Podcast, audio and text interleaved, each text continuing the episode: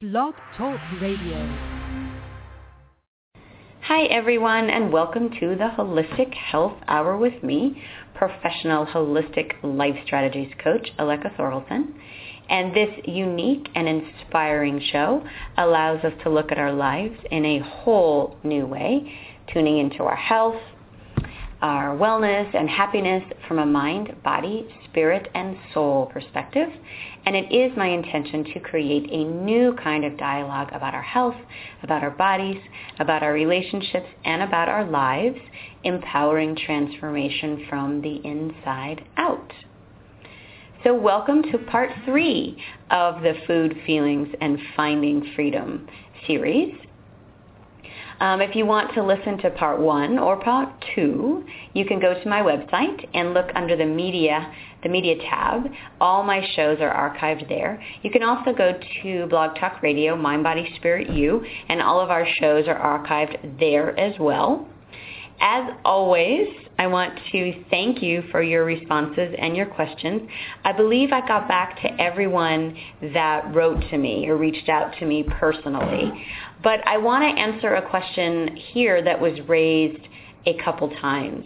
Um, and that is, yes, I do take on clients. I, I have a private coaching practice in Charleston, South Carolina. And yes, I also take clients on that don't live here.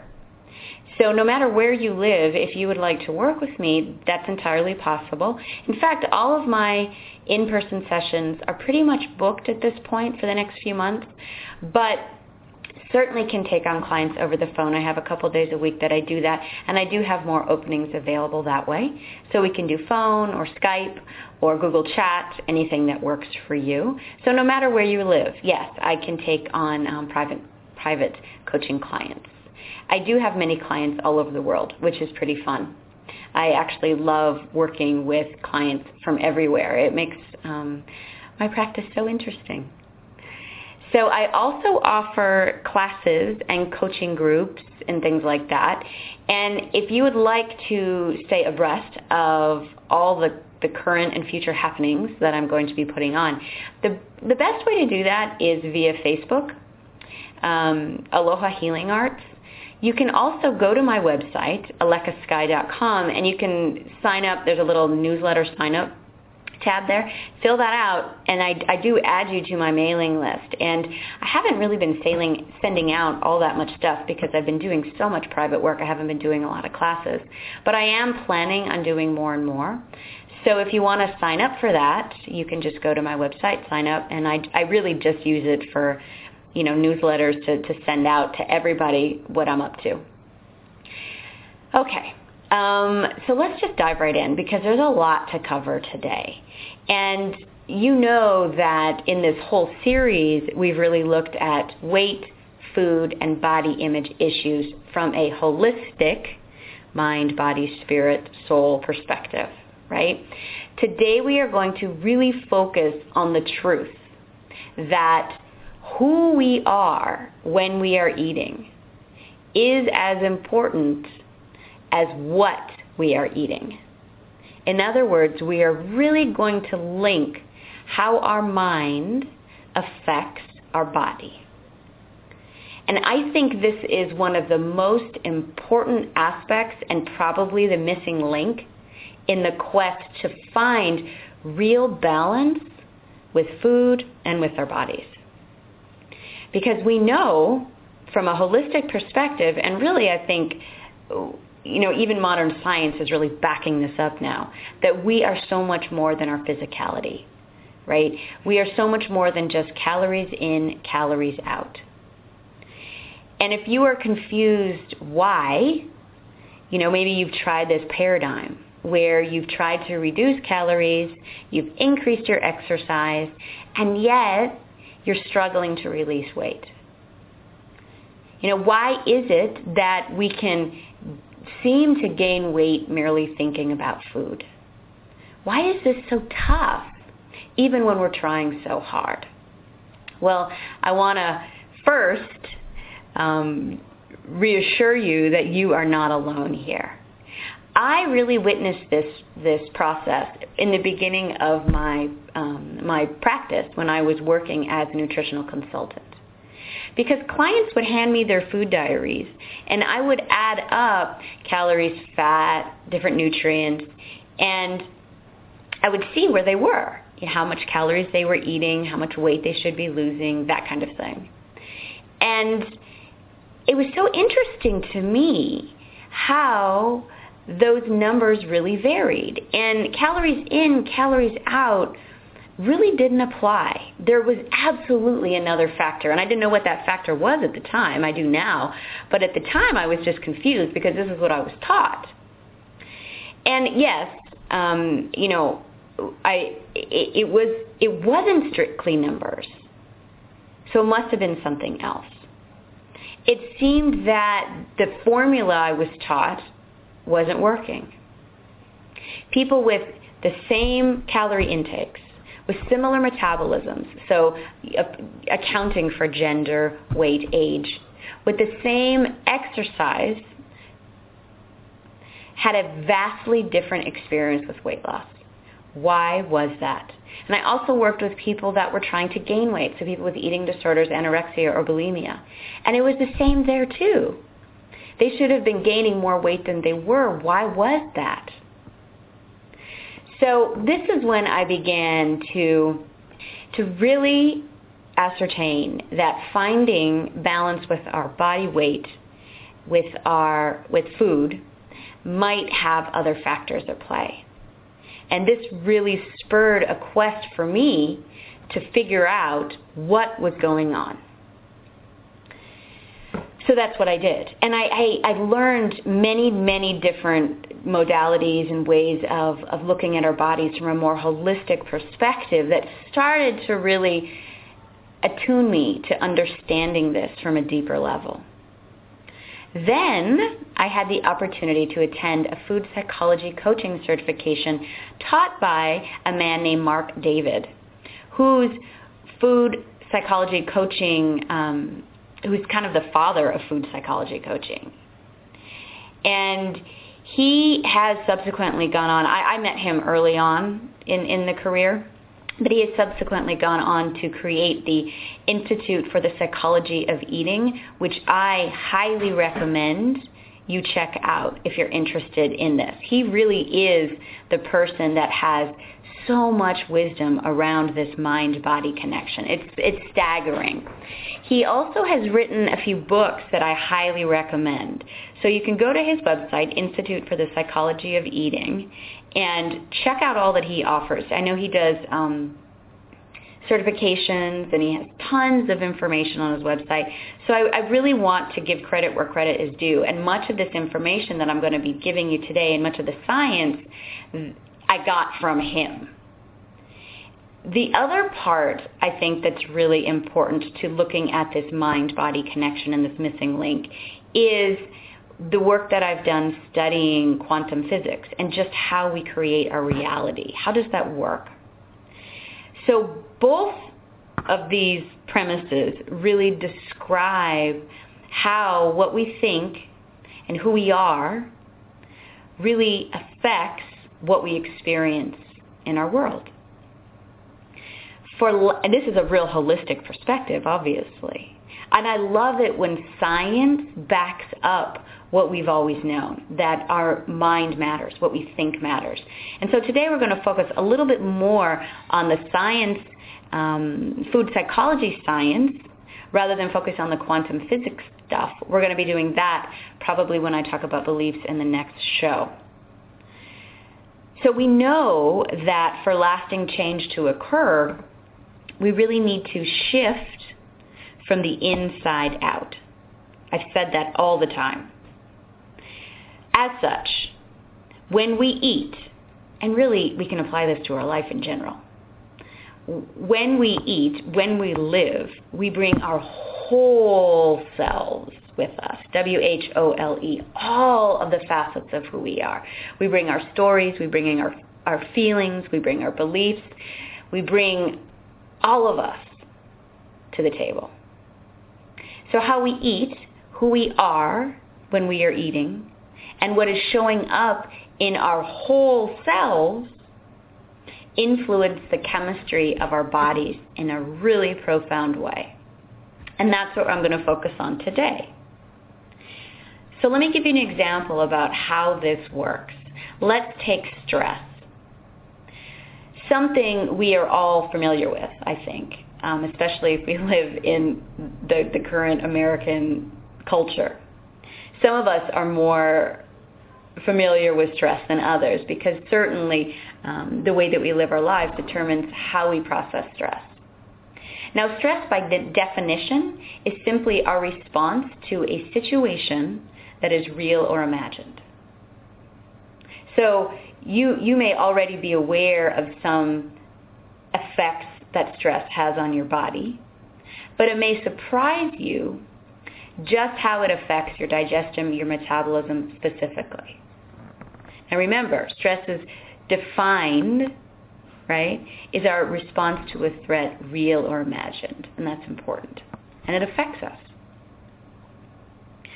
So what does it do? Quite simply, stress turns off digestion. Why does it do that? Well, one reason is because stress arouses the sympathetic nervous system. So this is the part of our nervous system that is our, our fight, flight, or freeze response. This is the primitive part of our nervous system whose primary job is to keep us alive, keep us safe. So any stress in our lives that show up can turn on this fight, flight, or freeze response. That's, that's its job to, oh no, there's a threat, turn it on so we can survive. So obviously, stress and a threat to us is way more important than our digestion.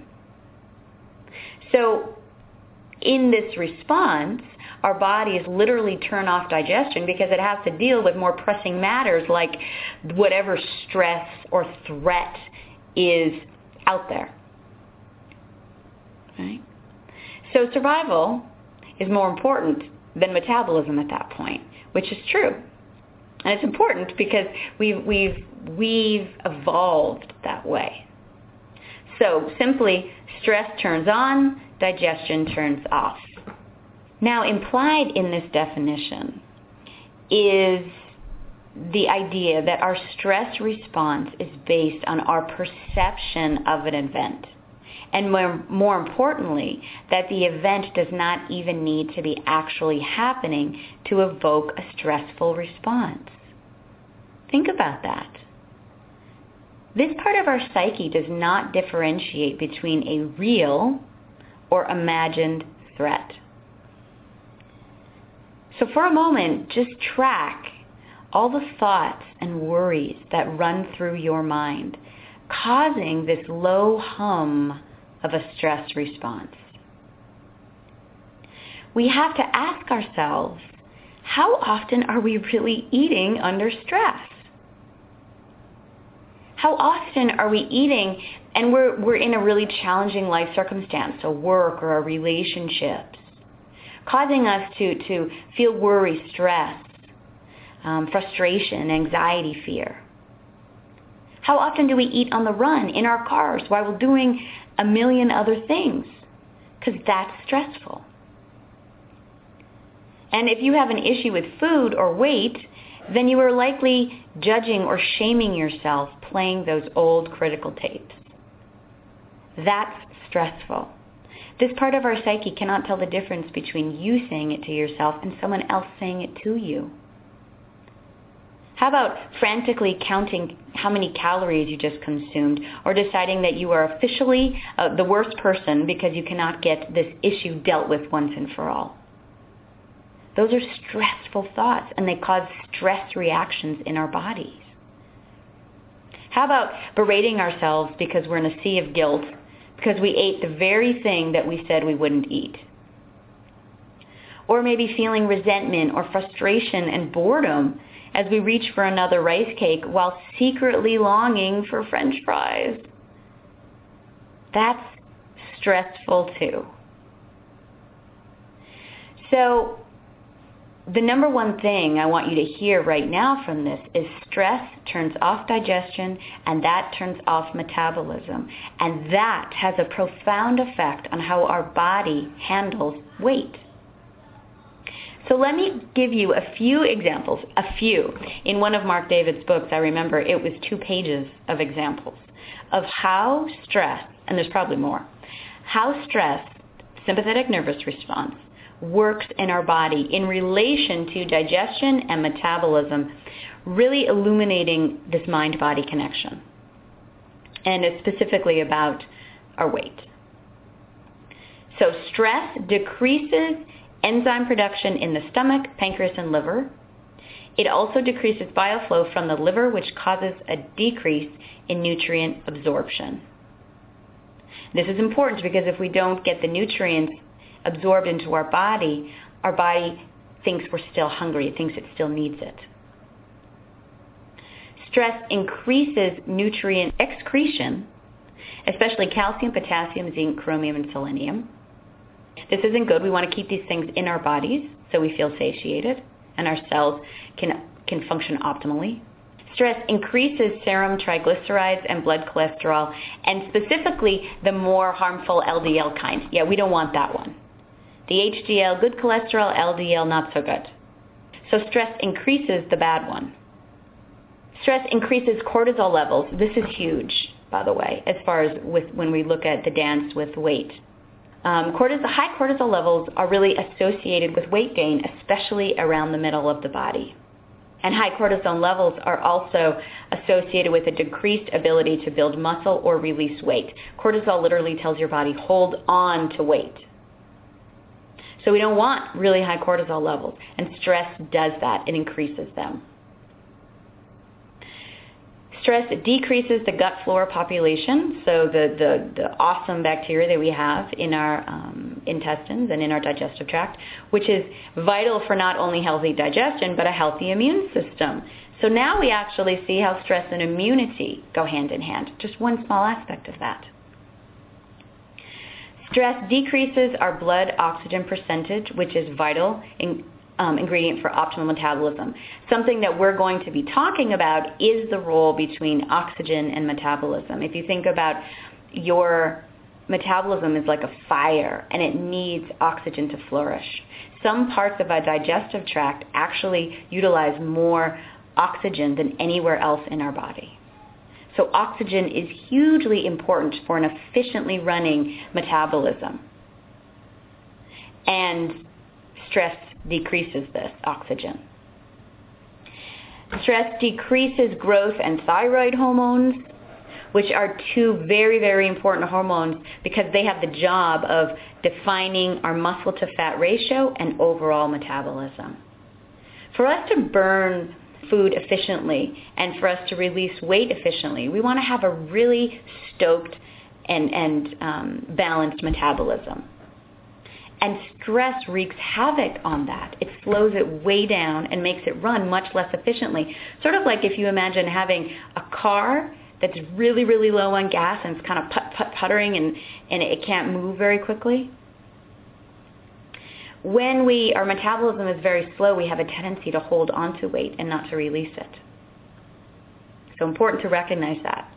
That stress can really affect the hormones that really regulate our metabolism. Stress also increases insulin resistance, which is huge. We know this is a huge factor in diabetes, weight gain, heart disease, and overall aging. So we don't want that. Stress increases inflammation throughout the body. And something that we know um, uh, uh, more recently when we're studying most degenerative diseases is inflammation is a huge part of it. And stress is, is a significant um, aspect that increases inflammation throughout the body. Now we're looking at certainly weight, you know, when as far as um, inflammation goes. But it's also associated with allergies, immune disorders, I said degenerative diseases, heart disease, um, pain, arthritis, these kinds of things. So I think, and those are just a few, and it does a whole lot more. So just a little bit of the science behind why who we are when we are eating is vitally important to how our body regulates our weight and metabolizes our food. I think it's interesting to note that we tend to be the most stressful nation in the world. And we also have the highest rates of obesity, heart disease, and diabetes. Interesting. Now, certainly, I'm not saying that food doesn't have a play in this somewhere. Of course it does. But I'm just saying it's not the whole equation. So who you are when you are eating matters, and it matters a lot. When we're in a, when we're eating food and we're stressed, it can certainly effectively keep us from finding real balance with our weight by having a, it has a real effect on our digestion, metabolism, and overall health. So now what do we do? What do we do about this? Um, I know you, guys have written to me and said, give me the how-to, just tell me how to fix it. I'm right there with you. It, it has to be noted that there's another part of our nervous system, and this is called the parasympathetic nervous system. And this is our relaxation response. So what's interesting is while the sympathetic nervous system turns off digestion, the parasympathetic nervous system turns it back on. So if we want optimum digestion and metabolism, then we want to learn how to eat with our parasympathetic nervous system turned on and our sympathetic nervous system turned off. So when we are relaxed when we eat, we literally turn on digestion and our metabolism is recharged, which equates to better processing of our food, more energy, vitality, less stored fat. And I'll tell you an example of this. This is a great one I got from Marc David's book. Is when we go on vacation, one in about one in five people say that on vacation, even though they have eaten more, they have either lost or maintained their weight. Why is that? Because often we're on vacation, we may not be doing more. We may actually be chilling out, exercise-wise, and eating more. Well, on vacation, we do something that might be new for us. We simply relax. We let loose. We have fun. We let go of rules and we start eating from that place. And our body reflects that. Our metabolism reflects that. So one very simple and easy way to stimulate this parasympathetic nervous response is through breath. So what we can do to stimulate this part of our, of our nervous system is before we eat, actually anytime you want throughout the day, but take five deep breaths. So especially before you eat, just make a commitment to yourself. Before you eat, get still, put your feet squarely on the floor, straighten your back, and inhale and exhale deeply five times. That's it. One of the most profound changes that you can make in your life around your metabolism and how you digest food. And I, I said that I also mentioned earlier how breath is so important and oxygen is so important to our digestive tract. Right? Metabolism being like a fire. So not only is breath important because it puts us into that parasympathetic nervous response, but it helps us fuel that fire, that internal fire or life force, our metabolism that helps us burn our food more efficiently. So something as simple as just being aware of our breath and trying to breathe more often, especially before we eat and even as we're eating, can create significant changes in our in our bodies, in our in our lives, and the other part of that is to, I, I don't want to negate this, but it's, it might be a show all in of itself, is to learn how to effectively heal our stress in our lives so we are not routinely experiencing it and then eating either because of it to alleviate it in some way. A lot of times stress is the reason why we eat in the first place. It's a way to self-medicate or numb or attempt to soothe uncomfortable feelings. So doing the things that we need to do to help alleviate the stress in general. And that's the inner critic work, it's shadow work, it's stuff that I've talked about in the past, for sure. You know, we're, we're really meant to live our lives in a relaxed state with moments of stress. But the way that we're, we're evolving, it seems, and certainly the way that we seem to live now in our modern culture, is that we live with most of us leading mostly stressful lives with moments of calm. And it's interesting that our bodies really reflect that. So another way to, you know, we're talking about stress here, taking some deep breaths, working on the deeper issues causing stress. And then three, let's just take away all stress around food. And I said this in the last show about, you know, stop dieting, legalizing our food. That's really important. Food is not the enemy and is, not our savior either. So making a conscious choice to do away with good foods, bad foods, all that labeling we do is really important. Because every time we eat a bad food, we're eating under stress. Food is just food. We know that controlling and denying and managing ourselves leads to stress and it's not effective. In fact, it just makes us want more of it. We know that from the diet show, the first show I did, No More Diets. And we also know that it, it turns off our digestion. So as long as we think that food has the ability to define our day, define our worth, define our lives, we're going to be distracted from the real issues we are being called to heal, which is what really healing is all about. So can we just end the war with food? The more time we spend on judgments and blame and and um, beating ourselves up, the more detached we are from our worthiness on the inside, and the more this imbalance shows up on the outside. It causes immense amounts of stress on the inside. And our bodies reflect it. And I'm not saying that this is easy. I want to put this out there right now. If you have issues with your weight and your body, this is a step that you probably need some support or help around. To just let go, right? It's easy to say that, well, just let go of food labels, let go of your attachment to food. I get it. I'm saying it because in theory it's true. But to get there, it might take some support and some help. Because these are old stories. In fact, there might be a simultaneous feeling for you uh, when I say, let go of good and bad foods, let go of labels, where you feel both relieved and terrified by this suggestion, or even confused about what that even looks like. You might feel relieved that someone is finally telling you to honor yourself and validating something you have instinctively known. Or maybe you're, you're, you're saying to me what many of my clients have said, Aleka, I have been eating what I've wanted and that is the whole problem. That's why I'm so fat. Right? Let me speak to this right now because I've, I hear it all the time. Nobody has ever experienced food obsession or an eating disorder because they ate when they were hungry and stopped when they had eaten enough according to their innate hunger cues.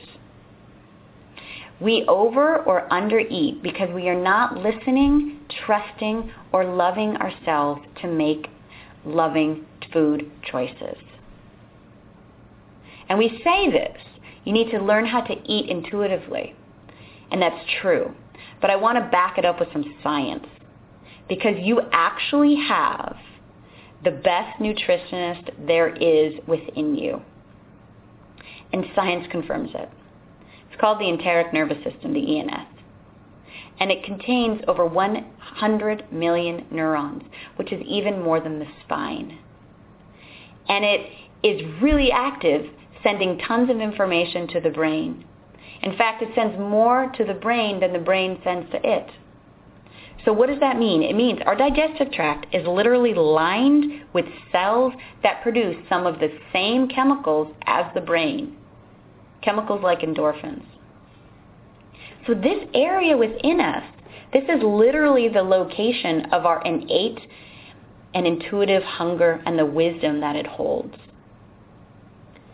So there is a tremendous amount of knowing that goes untapped when we lose touch and we lose trust with that part of us.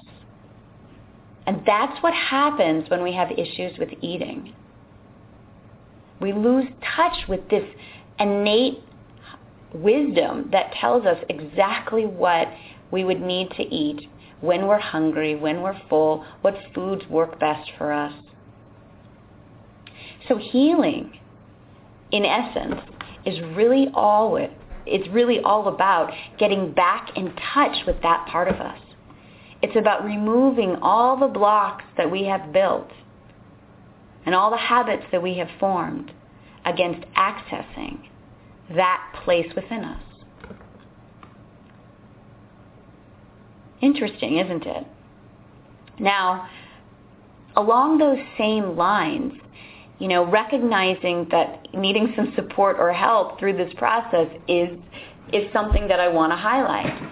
Because certainly if we haven't eaten this way from this intuitive place, we may not know what that looks like. And we it might cause a tremendous amount of fear or being out of control.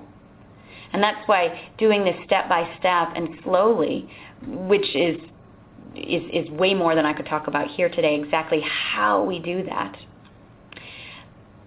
but it's it's really helpful to doing those small steps to help us get back in touch with that part of us. One of those small steps I do want to highlight here, actually a couple of those, how to get back in touch with that inner wisdom.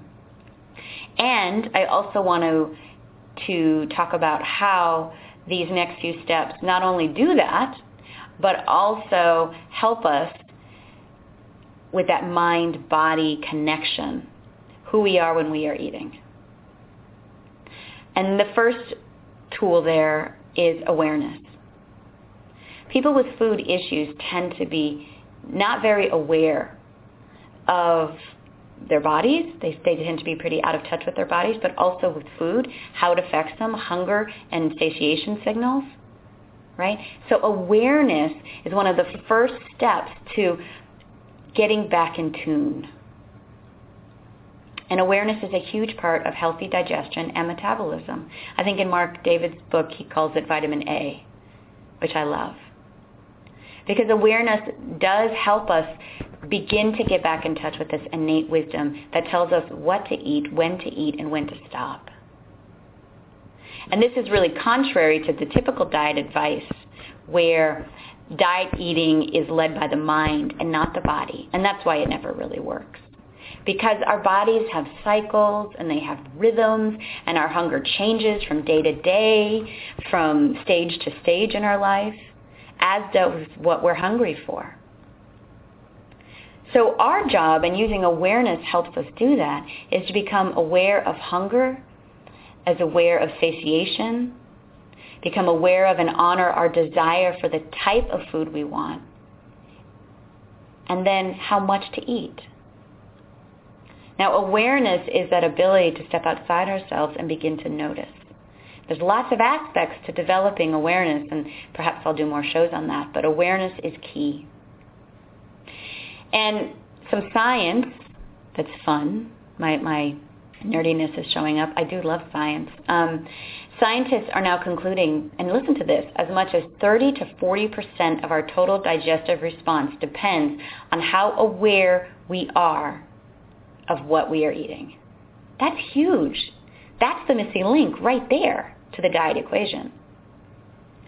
So what does that mean? It means to really feel satiated, we have to experience our food.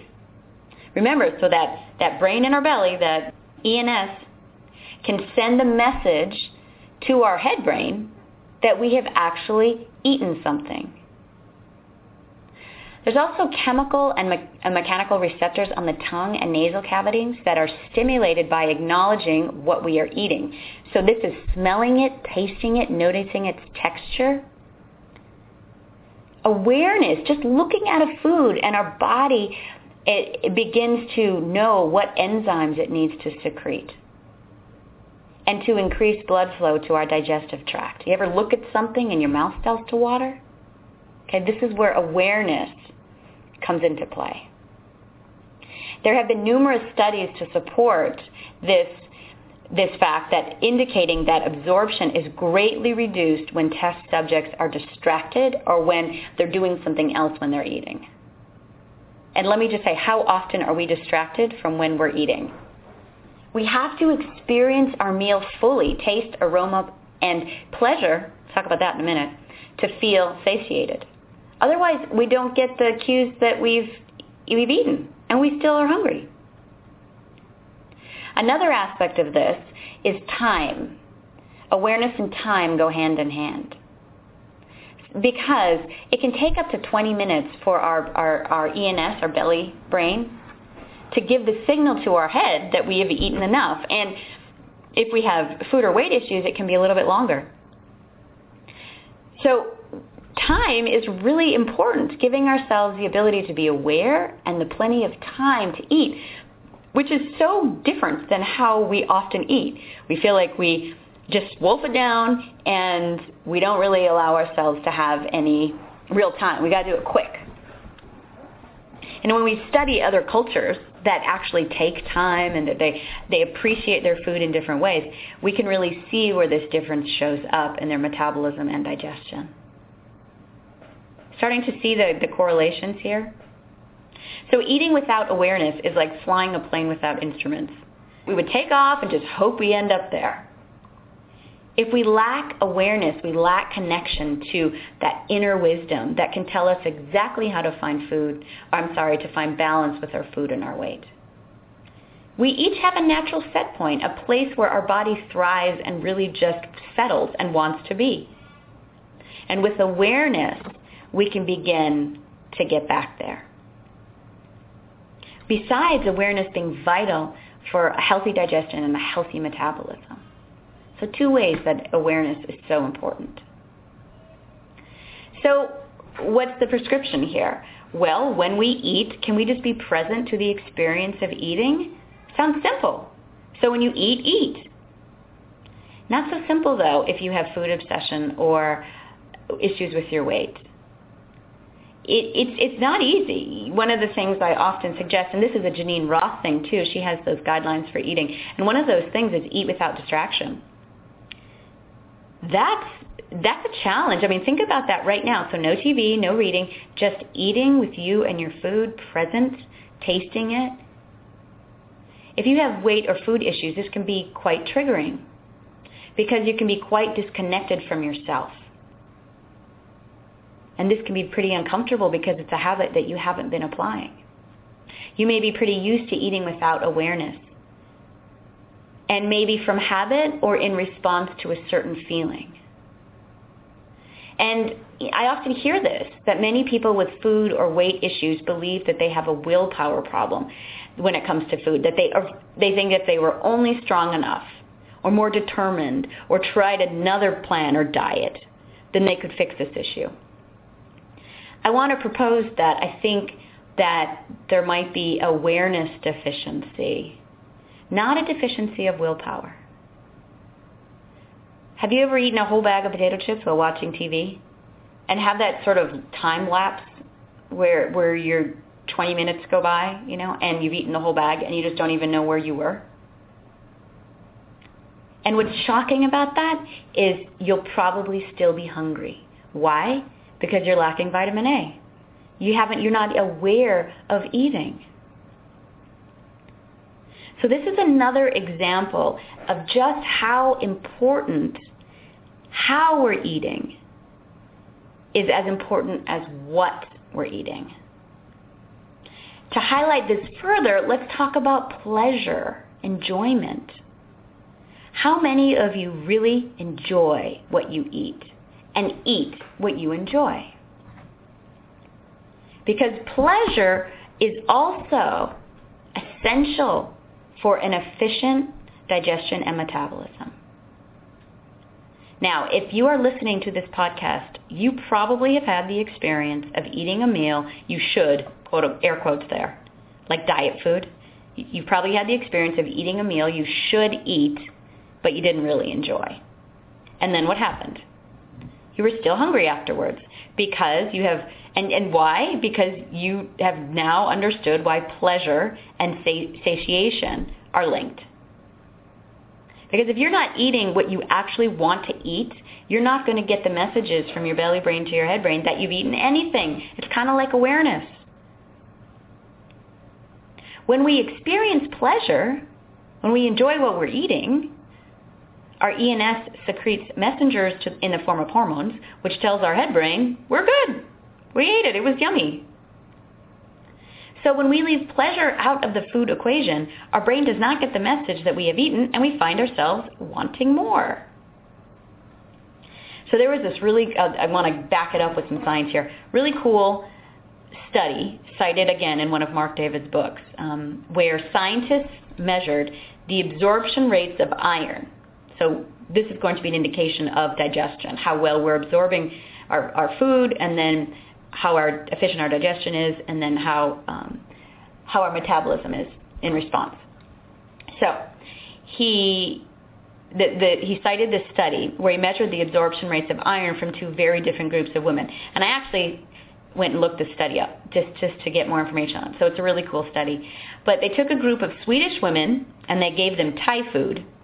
And then they gave the Thai women, so two groups of women, Swedish and Thai, and then they gave the Thai women Swedish food.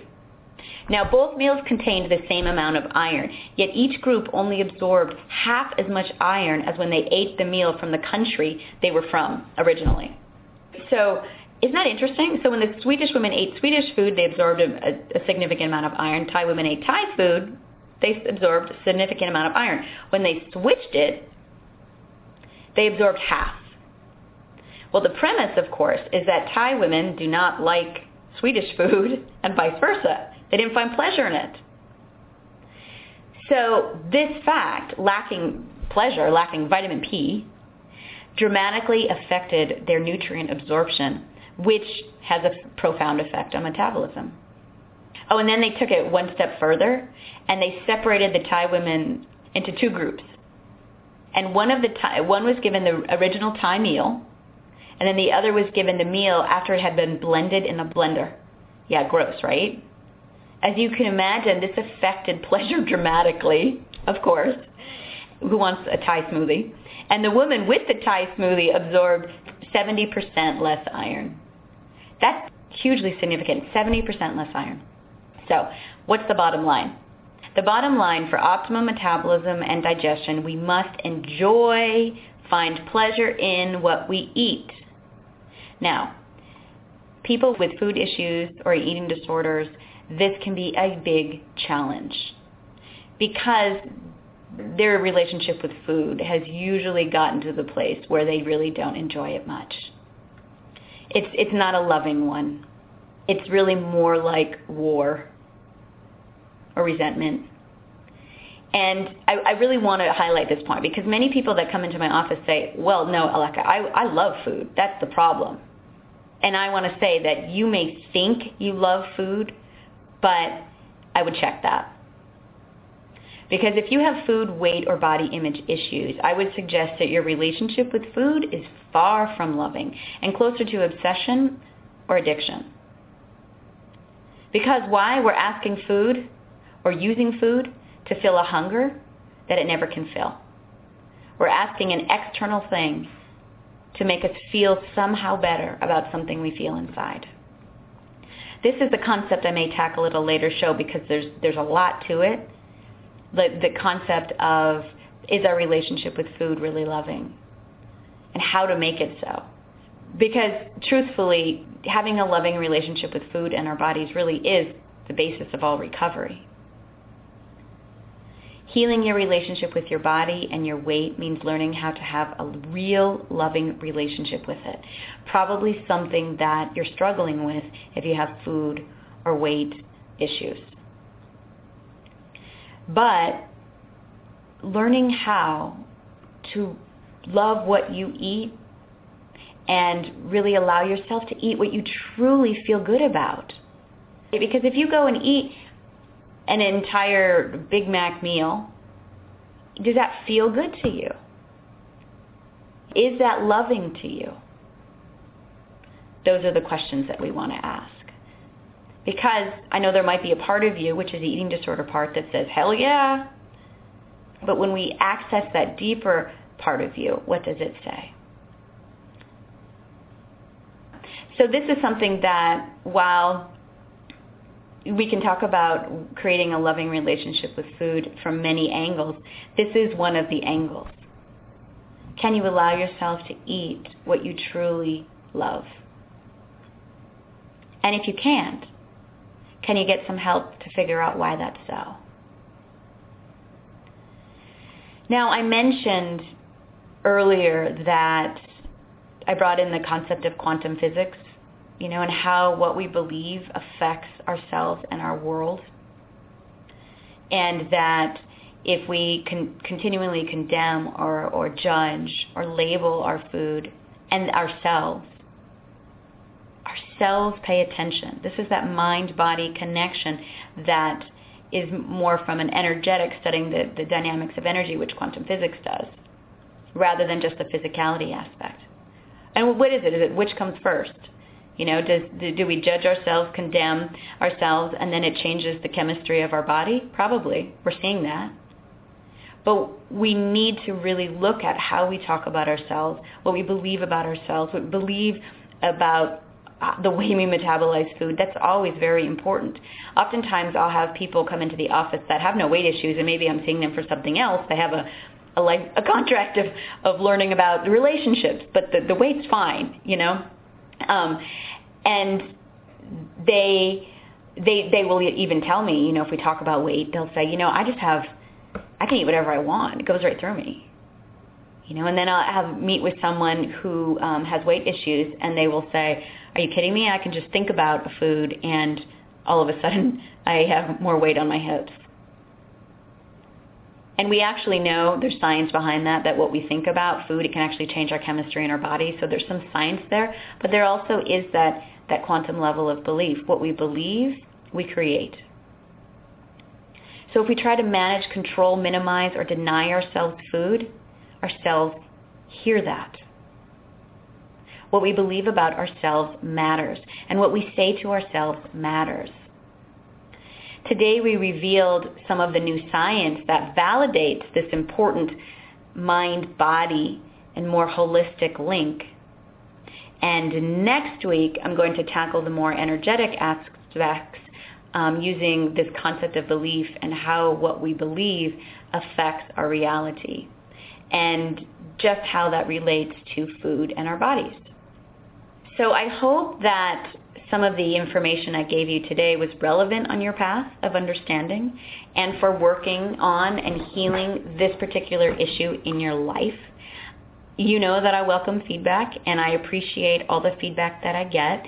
Please feel free to contact me at www.alekasky.com certainly you can go check out more of Mark Marc David's stuff.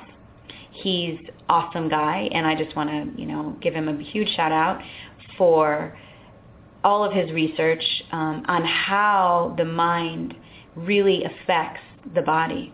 And I hope you got some good tips to take forward today so you can utilize some of this new science. Before I leave, I want to ask you a few questions that you can sit with that might reveal more to you about the mind-body connection that you have around food. So what kind of eater are you? Do you eat more when you are stressed? Do you eat in general when you're stressed? Do you sit down? You know, are you eating on the run? Do you eat the kinds of foods that you enjoy? Or do you eat from a place of, this is what I have to eat? And do you notice a difference in satiation when you really love a food or pay attention to a food? And when you perhaps don't? So what kind of eating patterns do you have? You know, do you eat more at a certain time of day or in certain situations? And how about the concept of good foods, bad foods? How do you feel to let go of that understanding? No good foods, no bad foods. Thank you all for listening, as always.